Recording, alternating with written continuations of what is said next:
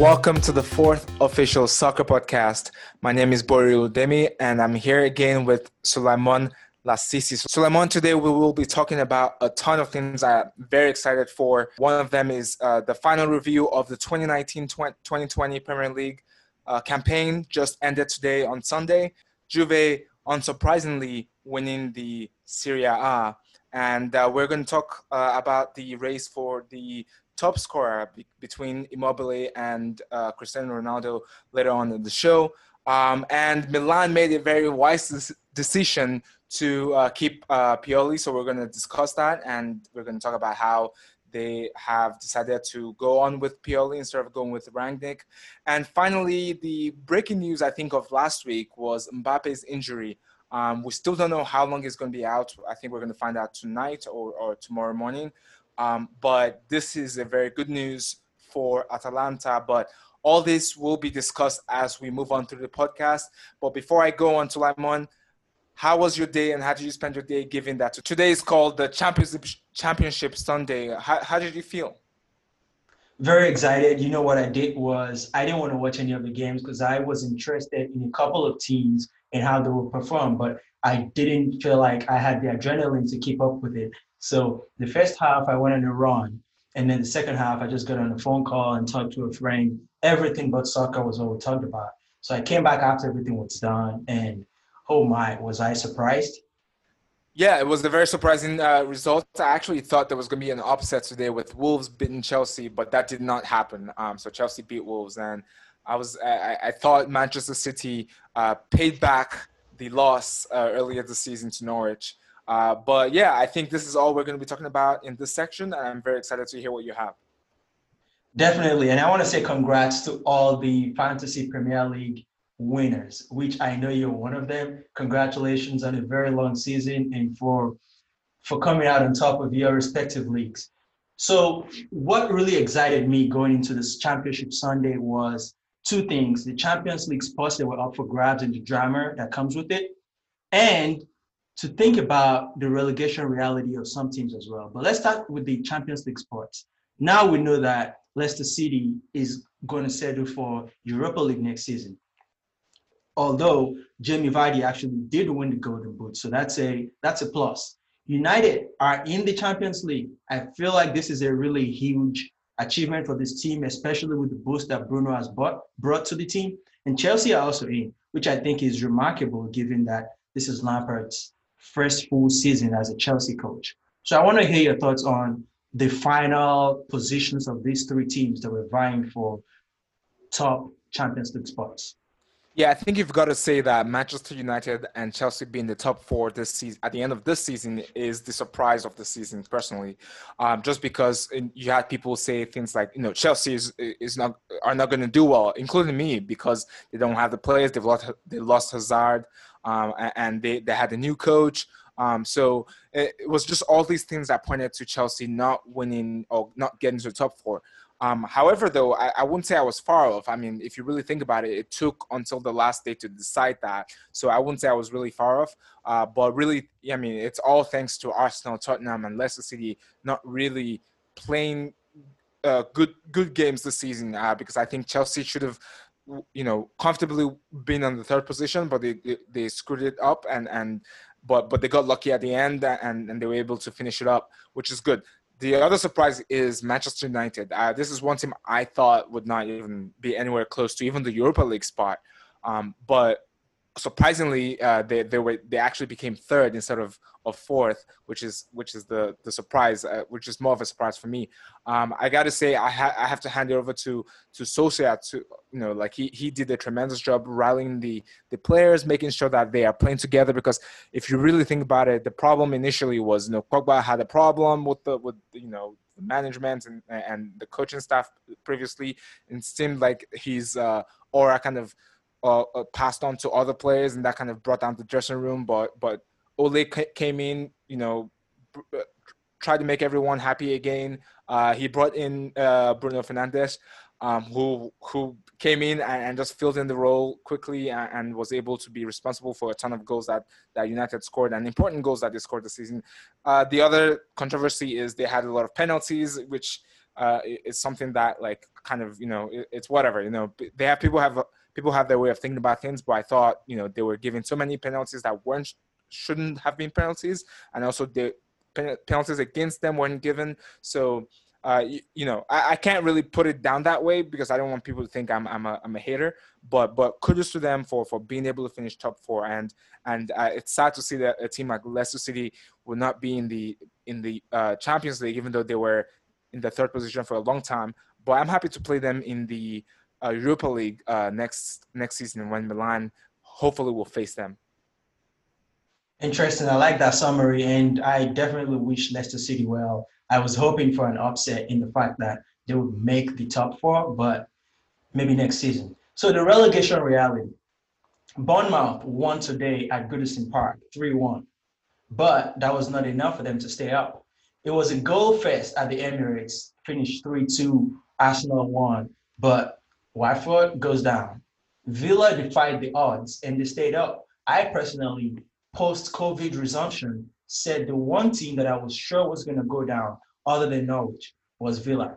And this was because of the the schedule that they had. They had to play a lot of difficult games, diff- tough opponents, but they actually pulled it off. I want to hear your thoughts on what you think this relegation or survival means to these teams. Yeah, I mean, this is the breaking. This is the part that really is breaking for you know, it's heartbreaking for uh, you know on the championship day, uh, and it's it's really sad to see teams and you you, you know. You, I couldn't even watch those games because I didn't want to see people cry. But I am sure, uh, you know, maybe some of them cried. I, I don't know if you know about that. But um, it, it's sad to see the scenes when when people realize that they are going to be, you know, they're going to be relegated. Um, I, am a little surprised that Watford um, actually, you know, went down. Um, I understand they were playing Arsenal today, and, and it was obviously a tough, tough uh, schedule for them. Uh, but I, overall, I thought they were a great team. I, th- I thought they played really well. They had Sarr uh, forward with obviously one of my favorite players, uh, Troy Deeney, who for some reason gets a lot of hate from a, a lot of players. But um, uh, it, it's sad to see that that you know Troy and and and Sarr and Doucouré, for example, too, uh, are going to have to play in the championship if they don't leave Watford. So um, I, yeah, it, it's really sad to see, but it's also, I guess, what you would say, a kind of kind of like a fun, uh, uh, you know, entertaining uh, moment for for at least EPL fans to see the relegation battle go down to the wire. Um, I, I, guess we already knew that Norwich were, were already going to be relegated, uh, but the fact that we didn't know who the other two were, I think, was a was a good, I would say, entertaining for for certain people that are not fans of these clubs. Definitely, and I agree. I'm going to touch a little bit on those two teams in a later segment right around the corner. So let's move on and talk about the standout teams, the teams that you think personally for you really took this campaign by the arms and showed the Premier League what they could achieve?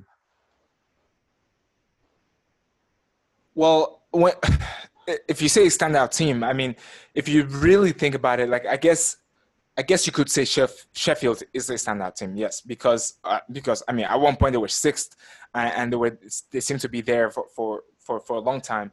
Um, but um, I, I, would I would personally say standout team was United. I mean, after the COVID nineteen, they they really like this is a team that you, you didn't expect any anything from, and I think for that reason they stood out at least after like Bruno Fernandes uh, Fernandes came came into the uh, team. Um, um, so so I would say that that is a standout team for me personally. Uh, but uh, um, uh, Sheffield, I mean, tremendous game. I mean, this was their first season. Well, they came from from the championship uh, and they were able to you know to vie with it with the top six and, and it was tr- really tremendous job that that they were able to do.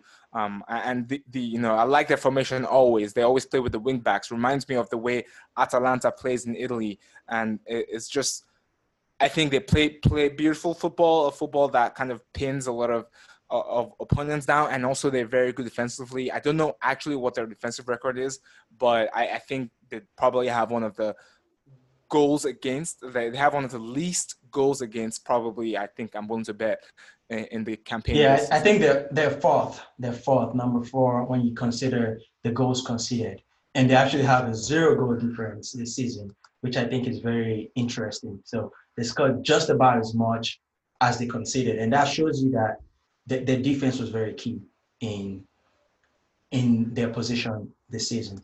So I actually, you're right, Manchester United phenomenal after the resumption post COVID. But I want to talk about a few teams that Wolves. It's one thing to do it the first time you come up, which is exactly what Sheffield just did. But Wolves even did better than they did last season.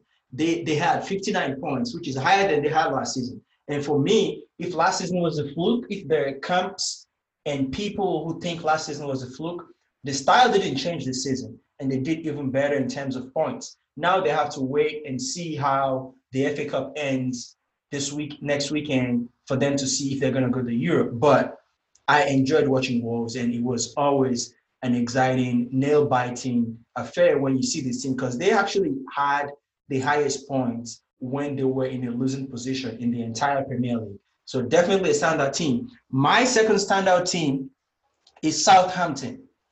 And this is interesting because newsflash, Southampton once lost 9-0 to Leicester City this season. And this team from then on they rallied around and they became a very strong defensive force. Not only did they withstand very big teams, they went on in giving Danny Ings one of his most prolific, his most prolific season, really. Combining that and thinking about how how far they've come, basically, I think for me, Ralph Hasenhüttl and what he has done at Southampton and the whole squad, really, I consider them the standout team of this season. But I, I there are many cases to be made for other teams, but just from my perspective of once losing 9-0 to now having one of the best defense post-COVID, I think they've really come a long way. Yes. So I, I want to hear your thoughts too. Go ahead. Go ahead.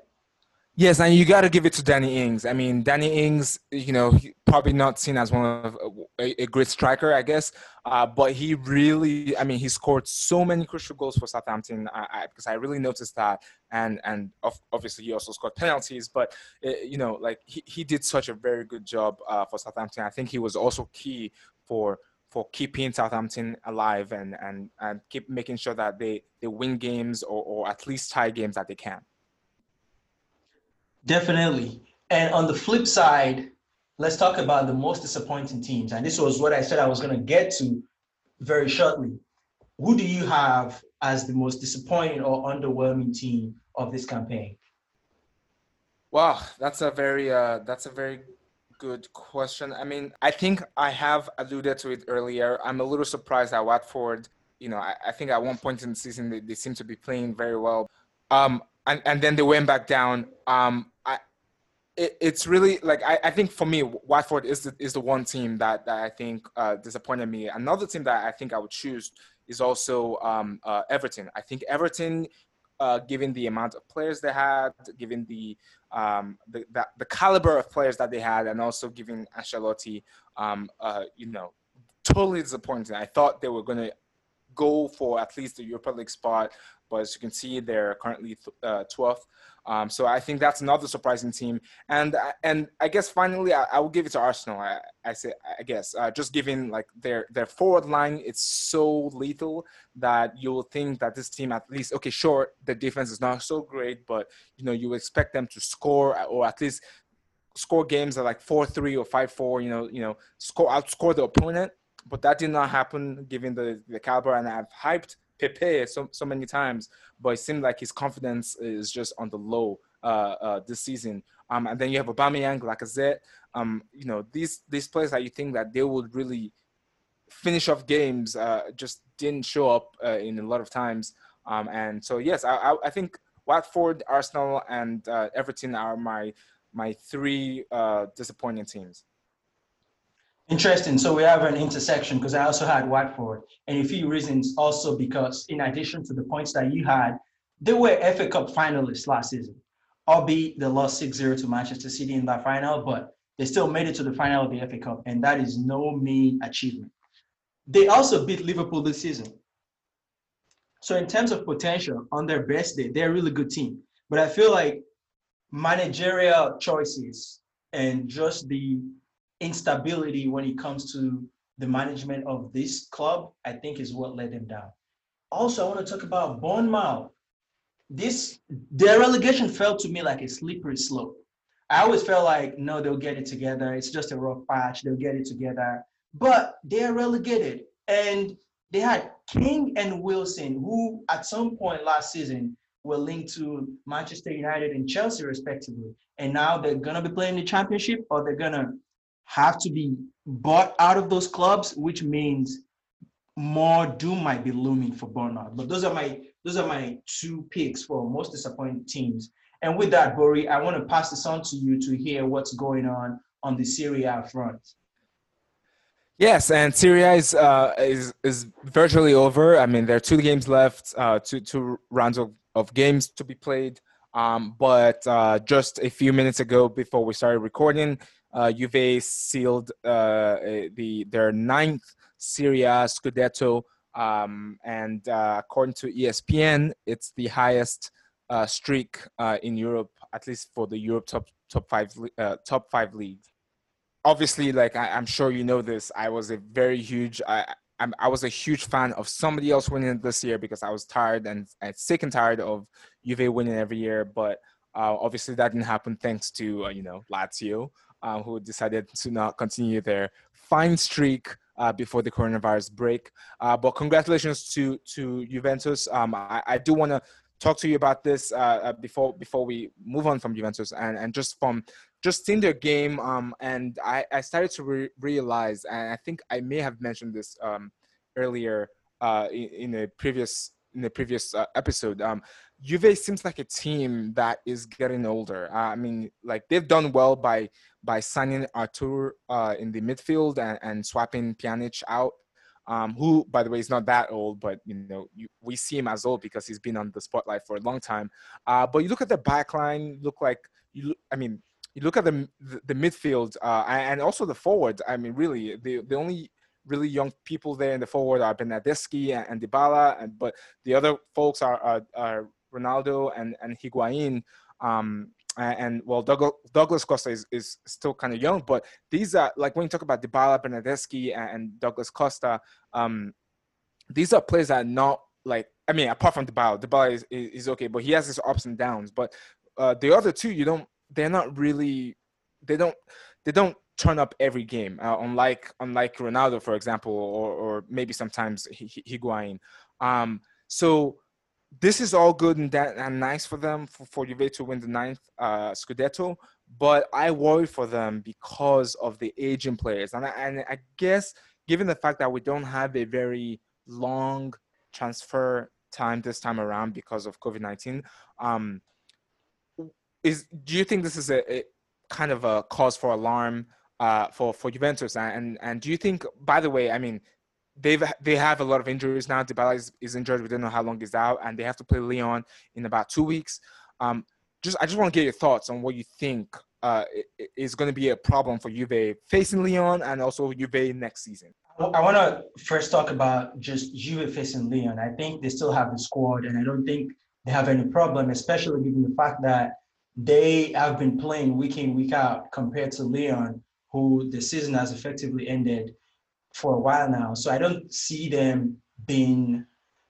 I mean, I know that I mean, it's it's a contest, and I think Lyon has a, a really good chance going into the game. But I feel like with Juve playing games in the past, in the recent past, I think they're in good shape to play Lyon. That being said, looking forward, I actually don't really care like if they get their transfer business done right or not, because I just looked up the what I consider the hallmark of dominance, and that was like the Real Madrid 1950s team, and they didn't even win nine domestic trophies in a row. So Juve have already dominated. Like I, I for one, I hope they get their transfer wrong so they can not win next season. That's that's what I'm hoping for. Me as well. Trust me. I, I, I, would love to see it. And I actually have a bold prediction that I will leave till the end of this uh, section of Serie A. And you'll be surprised who I'm going to choose to win the Scudetto next season. But that's, you know, a very informal formality that I'm going to do. Um, but before we move on from Juve, um, there, even though, yes, the Scudetto is over now, um, the race for the highest goal scorer is on, which means that uh, it's between currently Ronaldo and Immobile. Immobile currently has 34 penalties. Actually scored a hat trick uh, today, um, and um, Juve and Ronaldo has 31 goals. With two games left, and looking at Juve's opponents, they're not like they have uh, Cagliari to play next. Um, who do you think will clinch these uh, this uh, very prestigious title? You cannot have it all. And this is me talking to Cristiano Ronaldo. He just won another Serie A title, has broken a lot of records in the Serie A. So I think this one should go to Ciro Immobile. I mean, he has three goals on him. And I, I think the decision to want to play Ronaldo in the last two games with nothing to play for might come back to haunt them against Lyon. So I would probably be cautious and rest Ronaldo. And that means Immobile will have it. That's very correct. And and the other thing is um, knowing Juve players, and no offense to Juve players and Juve fans, but usually they're not known to be like the ones that want to go for the winners, uh, for, for the win, or for the for the kill. I would say actually for the kill, um, because they've won the Scudetto. What is the incentive for them to burst their lungs just so that Ronaldo can can win the the top goal scorer? Uh, I would be really surprised if uh, Sarri decides to play his top t- uh, top players, uh, given that they have to play Lyon in the Champions League uh, in, in, two weeks. And, and, let's not forget, Lyon is is one goal up um, because they Lyon won at at France 1-0 uh, back in February. So I, I think you know they have to take this serious if they want uh, this other trophy. Uh, I mean, winning the Scudetto is nice, but they've won it for for nine years straight now. So it just feels like a, a normal thing to win. So I'm sure they're really eyeing the the Champions League. Uh, but I, I share the same sentiment. I think, given that, and also given the fact that uh, Lazio uh, uh probably wants to have Immobile win this, they they will probably uh, help him out and try to make sure that he wins the uh, highest goal scorer. Um, let's move on to uh, my favorite team, AC Milan, and, and your favorite team. Um, they played Atalanta, which was the game that really gave um, Juve the the win because if Atalanta had won that game, then they wouldn't have won the Scudetto right now. But Milan tied Atalanta, and this is an Atalanta side that beat Milan back uh, uh last year in, in December 5-0. Um, that was probably the, one of the worst games I've ever seen Milan play. Um, uh, and I, I, don't know what, how you feel. I mean, given given Milan tying a team like this, do you think this is Milan just playing very well, or do you think Atalanta is is kind of stepping back a little bit, maybe thinking about the Champions League? Yeah, I don't believe I'm gonna have to say this ever, but I'm saying the fact that we tied Atalanta makes me feel like we are actually on an upward trajectory. So we, I mean, we've taken points from Inter, um, we've taken points from Juventus, we've taken points from Napoli, we've taken points from Lazio. So we've been consistent post COVID. So tying Atalanta just shows that not only are we consistent against this old guard, we can also play against this new, resurgent, vibrant Atalanta team. So I am impressed by Atalanta being a really good team, but more impressed by the fact that Milan got a point against Atalanta. Yes, sounds good. And I, the only thing I'm hoping here is this momentum keeps going on because, and this is where my bold prediction comes in. Um, I mean, there first of all, there are rumors that that Ibrahimovic is going to extend his contract with Milan. They're still negotiating what the price will be, uh, but I think I think Ibra is a, a, a, huge key and success to this team. Um, and we found out this week that Pioli has also extended his contract, uh, all thanks to his his his his phenomenal performance on this team.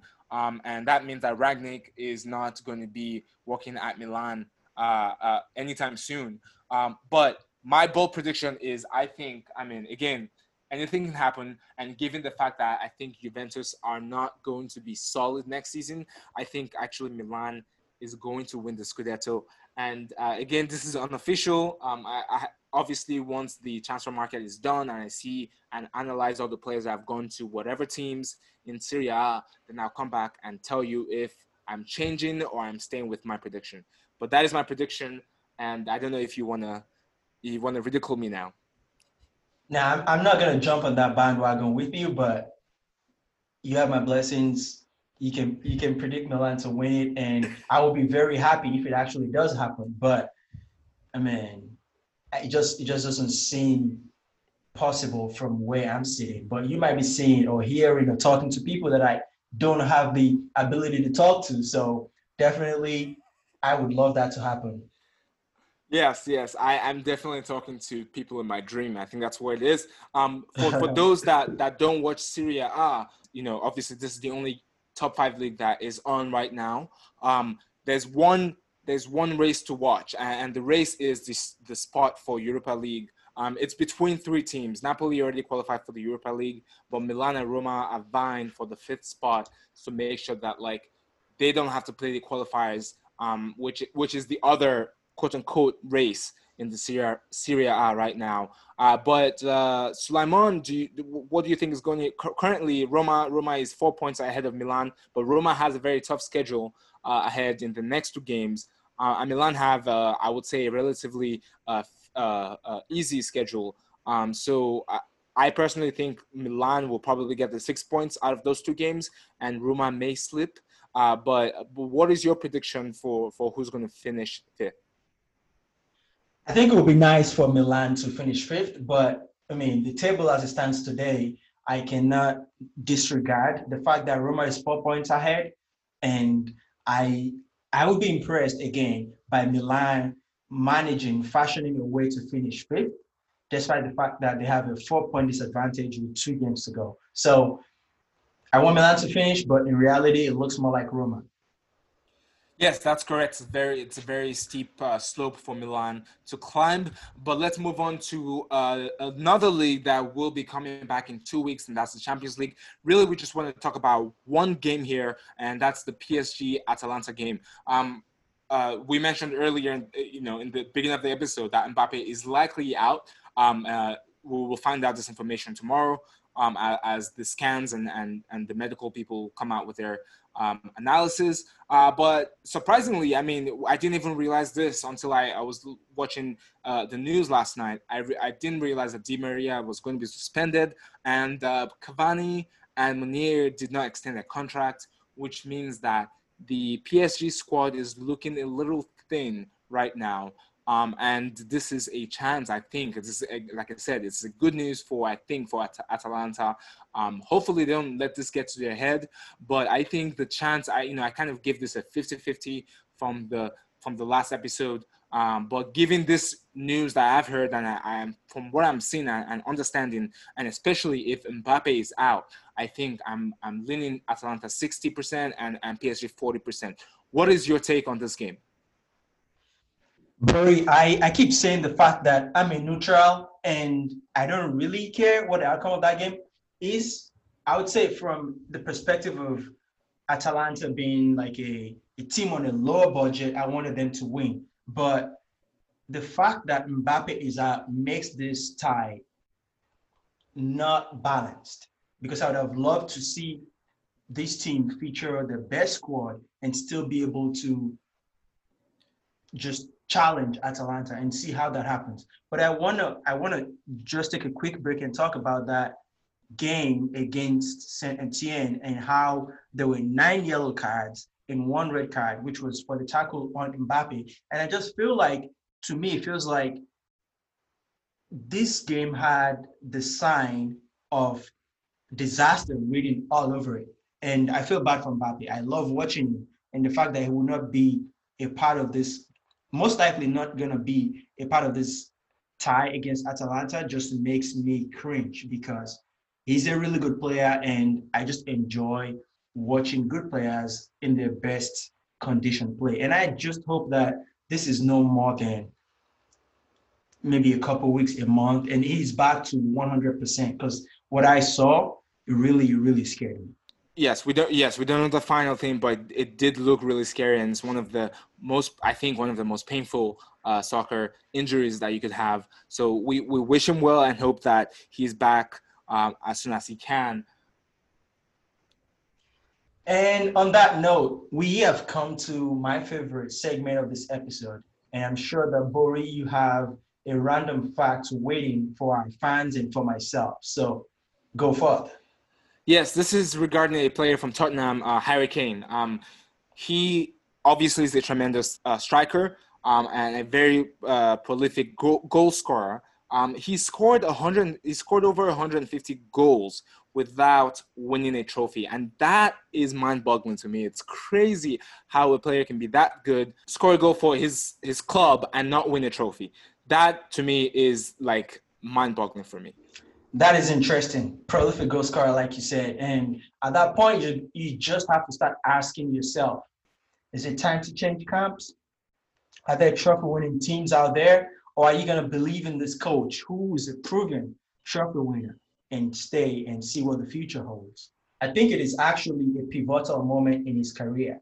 This is at the point where he either has to leave to go win something like someone like Gareth Bale did, or this is the moment where he commits his entire career like someone like Jamie Vardy did after they won the 15 16 season Premier League season. So it, it it's going to be interesting what he does and what Tottenham does as well with him.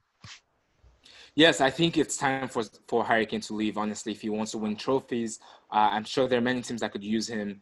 Uh, uh, you think about teams like Barcelona or, or even Inter Milan. So so yeah, like like sad to see, but but again, such a great player. This is one player that the stats doesn't really, at least the trophy stats doesn't really do justice to how good he is. Um, so but we wish him well. We hope he, he wins trophies in the future.